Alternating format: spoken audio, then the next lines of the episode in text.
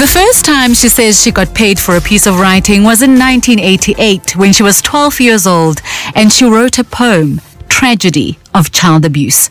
She's gone on to write 10 more books, including Rule of Law with Glynis Breitenbach, farm killings in South Africa, femicide in South Africa, and her latest offering is domestic terror, intimate partner violence in South Africa. Our guest on this episode of the podcast is Dr. Nechama Brodie. My name is Nongcebo Vukile McKenzie. Welcome to the podcast. On this episode of the podcast, we're in conversation with Dr. Nechama Brodie. She is the author, or let me say, her latest offering is Domestic Terror, Intimate Partner Violence in South Africa. Nechama, welcome to the podcast.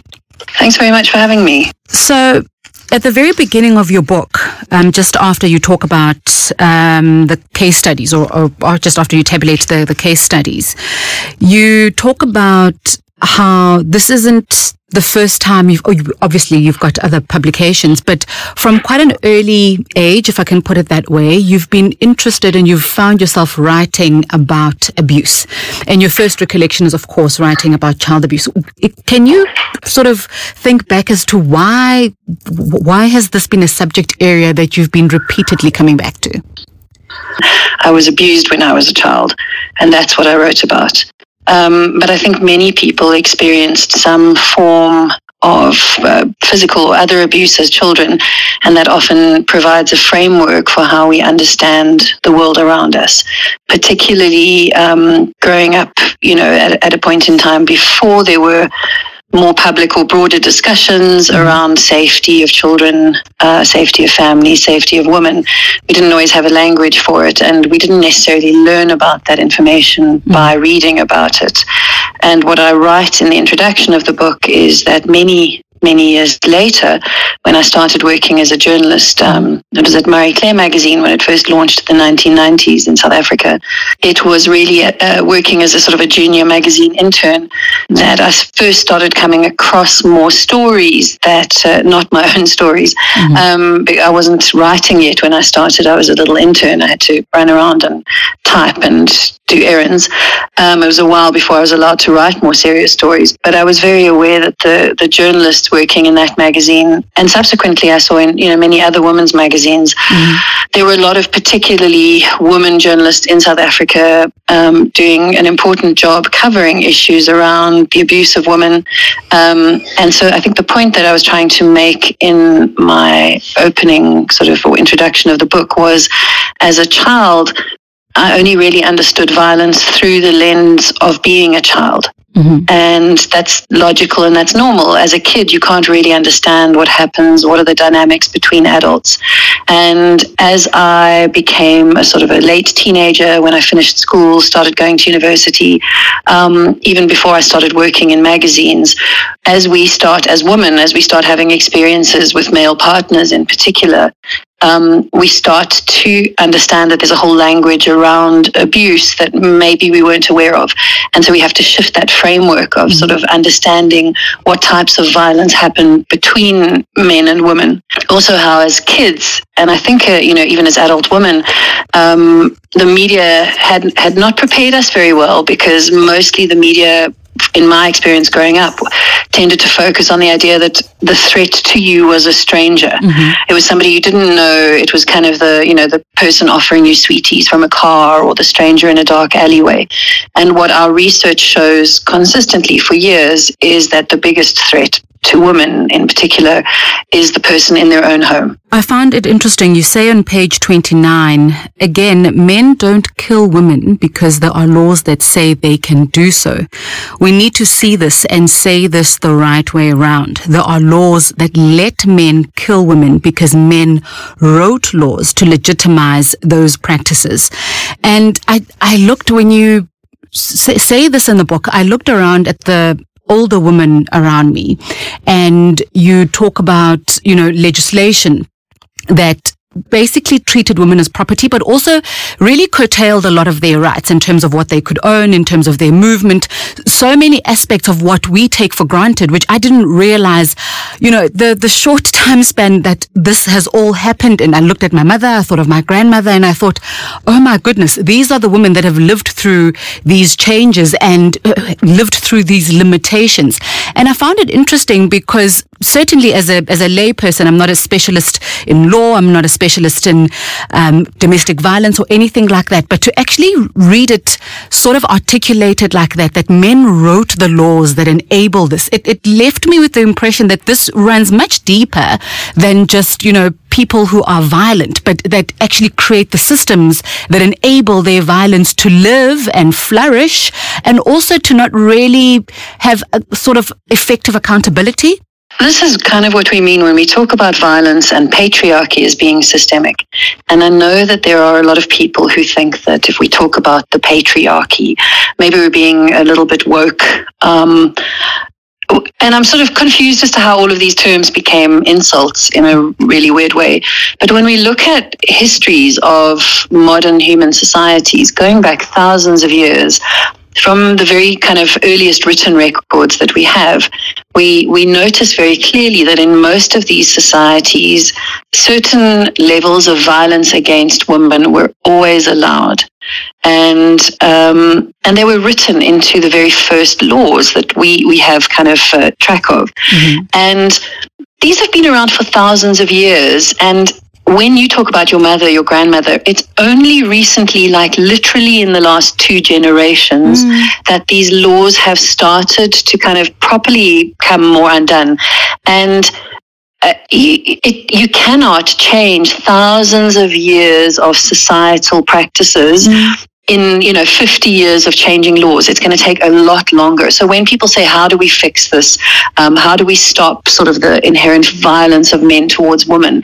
It's not just as simple as changing a law in the 1990s and then saying well everyone's equal now it should all be fine. Mm. because our entire everything about our society our financial systems our legal systems our systems of marriage um, our systems of family and who gets to be called a parent and what rights parents have are all premised on those same pretty patriarchal, very misogynistic legal systems that have been around for thousands of years. So undoing those processes and practices is a really complex matter.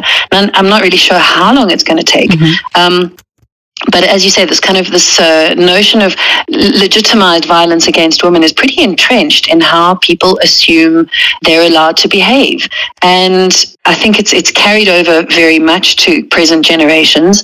Um, and the only reason why we don't understand it in the same way in previous generations is people didn't have a language to talk about it, mm-hmm. or it wasn't always a crime. So things that we understand today very clearly as violence or as criminal.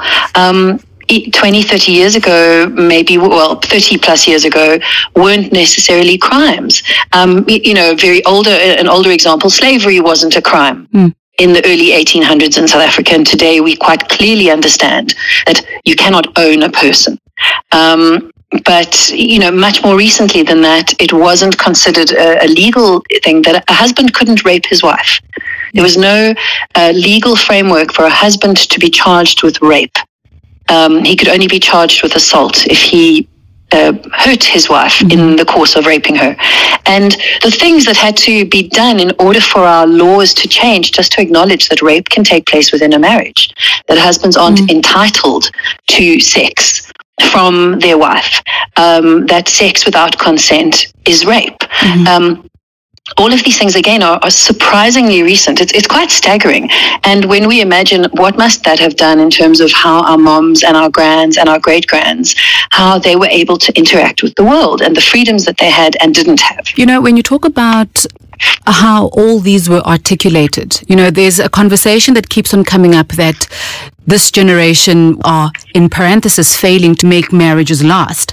And when you articulate in the book, first of all, what you just mentioned now about who could be a parent, it gave me a completely new meaning to I stayed for the children because fathers essentially owned their children. So if you left as the woman because you were abused or whatever, you literally lost your children. But also, where would you live? Because you couldn't own property, but also you were property.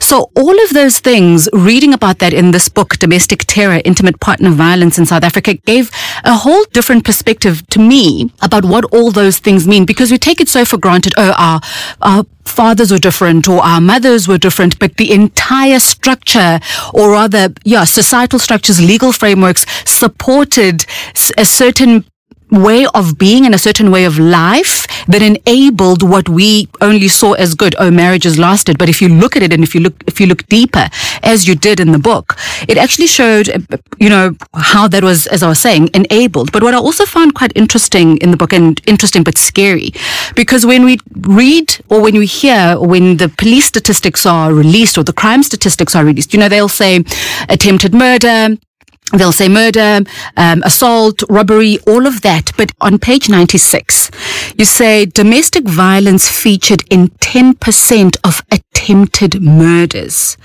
in sample, yeah. in a sample of cases in Mpumalanga, 9% in KwaZulu-Natal.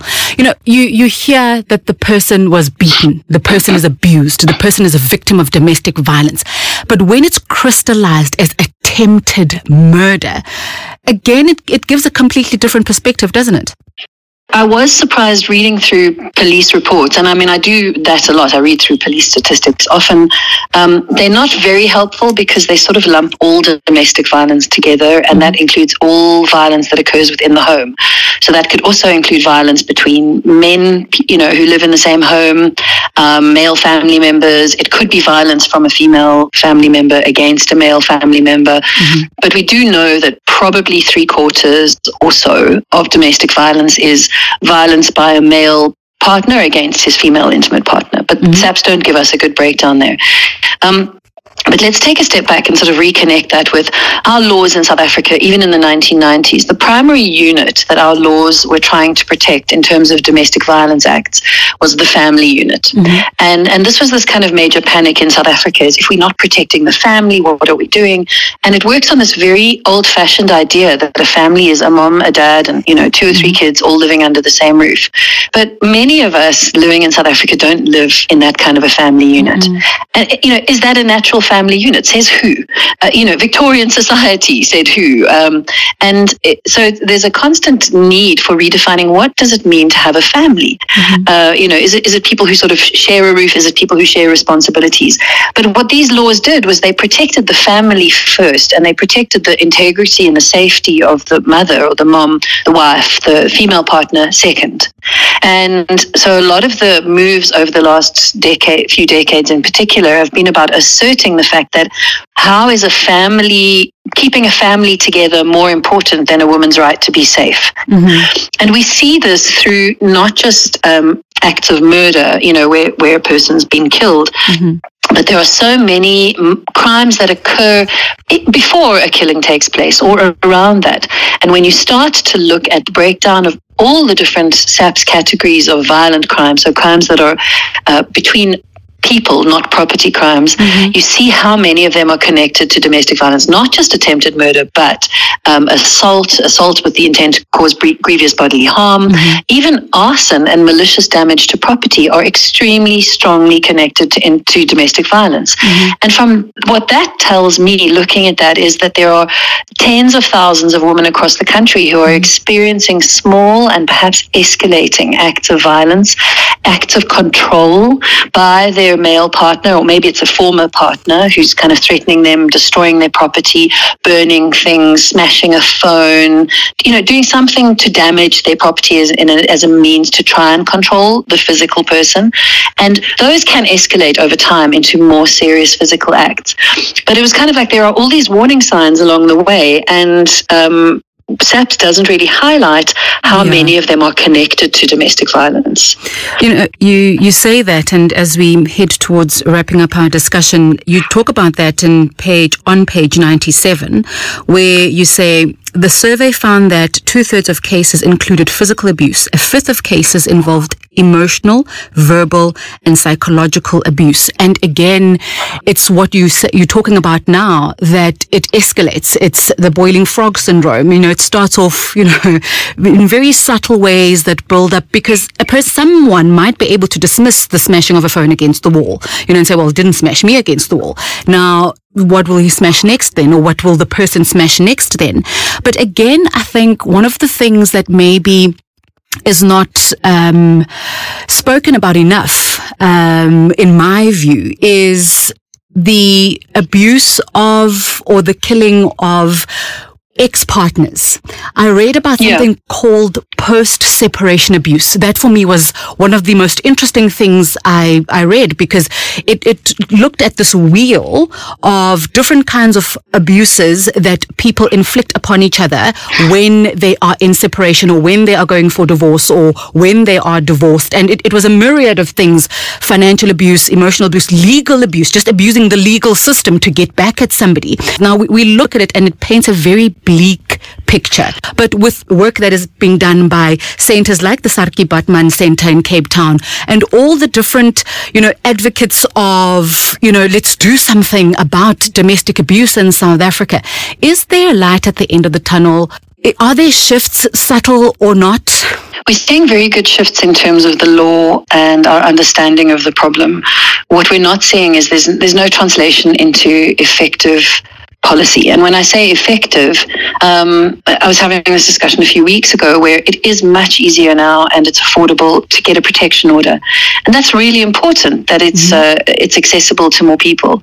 But more accessible protection orders has not resulted in a decrease in violence and and uh, murder mm-hmm. of uh, female part females, women by their you know male intimate partners, and so th- there's some gap somewhere between the policies that are in place and the effectiveness. And I think that um, some of the major gaps there is a, is a failure of policing. Mm-hmm. Um, we, we do need to ask what are our police services doing because first of all they, they're not investigating the crimes after the fact very well we know from femicide studies that a number of dockets get lost that the number of mm-hmm. convictions is quite small um, but to be honest we don't only want to be investigating cases after a woman's dead we want policing to be proactive and to stop the, the violence happening before the woman is killed. So that's a real problem. Um, you know, once it gets to our courts, if, if the docket and the investigation is good enough, the convictions might be easier. The courts also kind of uh, sometimes protection orders can take months to gain. They can still be difficult for women to access. There are a number of obstacles for people in accessing assistance through the courts, which would be helpful. Um, as communities, I still think that we've we've internalized this notion that the family must come 1st mm-hmm. and so mm-hmm. when women speak out against a partner, um, there's often defense of that man. Oh, but he's such a wonderful brother. He's such a wonderful yes. son. I cannot tell you yes. how many murder cases I have read where a man killed his partner after years of abuse, mm-hmm. and the mom and sister of that man will stand there outside of, uh, outside of court and tell you what a lovely boy he was. And um, so there's some sort of level of disconnect in terms terms of our failure to believe women when they ask for help, um, which really stops them from getting the help that they need. So there are a number of failures, you know, as a society. Um, our policing system very definitely needs to be a lot more proactive and a lot more sensitive to what is going on. Um, proactive policing would be really, really helpful, I think. Mm-hmm. Um, yeah. So on paper, things are are in place. In practice, not so much. And what scares me, um, as you say that, is yes, the shifts are there from a policy perspective, um, and as you say, more effective and more proactive policing is needed. But the shifts are not happening, in my view, from reading the book in the home where this is happening because it's intimate partner violence, it's domestic violence. And if you're going to tell the family and it's kept hush hush or people are defended because as you say, they are such a wonderful brother. Who your brother is and who your sister is uh, is completely different to who they are when they're in, in, in an intimate situation. That's a completely different playing field and a completely different set of dot, dot, dot that comes into play there that you're not exposed to by them being, by them being your relative. And it's it's scary um, when you read the book, but it's scary when you look at when you start off the book, where you say this has always happened, and you trace the cases back from 1911. In the book, one of the cases that that shook me the most was Yvonne's case, the one who was murdered in maintenance court. That just shook me to the core because you wouldn't think this would happen in in a magistrate's court, you know. And when you yeah. say this has always happened and it's still happening, and you you look as I was saying, I was looking at my mother and I was thinking about my grandmother. I mean, they didn't experience that, but I was thinking that these changes that you speak of are in their lifetime, and if this is where we are in my lifetime, what happens in my daughter's lifetime? And I hope with yeah. the work that you have done and this, you know, goes to some extent because maybe, you know, a person who reads this will get a shift and be like, hey, but my, my sister-in-law has told me this or so-and-so has told me this. Maybe the person that I think I know so well as a man is a completely different person. And maybe I should just ask a little bit more. Maybe as a mother, I should, you know, listen a little bit closer, observe a little bit closer maybe as somebody's ex-wife, I need to, you know, not say, oh, he's just, you know, that's just how he is and that's just how he's always been. Maybe, you know, I should nip this in the bud before it goes further. I think it is really important. I, I do hope the book is read and shared, particularly by women. I think that men who are abusing and controlling their partners are not going to change from reading a book. Um, but for women, it's very, very important that they're able to read this and hopefully also start to believe themselves. Something that I've said in this book and my my kind of uh, two books ago, I did a book on femicide in South Africa. Is when a woman I've said when a woman asks for help, we really should believe her. We should listen to her. And I think that's that's an important starting off point. But women should also believe themselves because one of the strategies of intimate partner violence is often around making women stop believing in themselves. It, uh, you know, to deliberately undermine their confidence and their mm-hmm. ability to trust their own thought process. Mm-hmm. So I want women to stop gaslighting themselves um, and to actually say, yes, it really was that bad. It could have, you know, it could be bad. But more than that, as I add in this book, is when a man says he's going to hurt a woman, we should also believe him. It's it's never a joke. So we need to take this a lot more seriously. And um, that's why I hope it kind of gets circulated so that people also start to understand that abuse and control isn't always like some super obvious textbook case where yeah. there's a woman with a black eye. Yeah. Um, many of the, the signs are hidden under clothing or, you know, the abuse isn't physical. Um, acts of control and mm-hmm. coercion can take place in so many different ways. And it's really, really hard to see them because abusers are really good at this. Mm-hmm. One of the strange things, you know, documenting, you know, 100 100 years and more of different types of domestic abuse is how consistent the abusive strategies are mm-hmm. between generations, centuries, between geographical locations, between different classes, different races. It's like the abusers have all been given a manual mm-hmm. and they all get to read it because they follow the same structure and the same patterns. So, you know, if women are aware that there are patterns, maybe they can actually say, right, I actually do need help. Um, I'm not sure how to get it yet, but I'll, you know, I'll work that out later but this is actually bad and that's really what we want is we obviously we want to try and disrupt this process and get help before a woman is badly injured and definitely before she's killed because there is no justice once somebody's dead. Nechama, thank you so much for your time and thank you so much for all your work before this and for this work domestic terror, intimate partner violence in South Africa. Thank you so much. Thank you. And thank you for listening to this episode of the podcast. Remember, you can like, rate, and share this podcast episode from the channel you're listening on.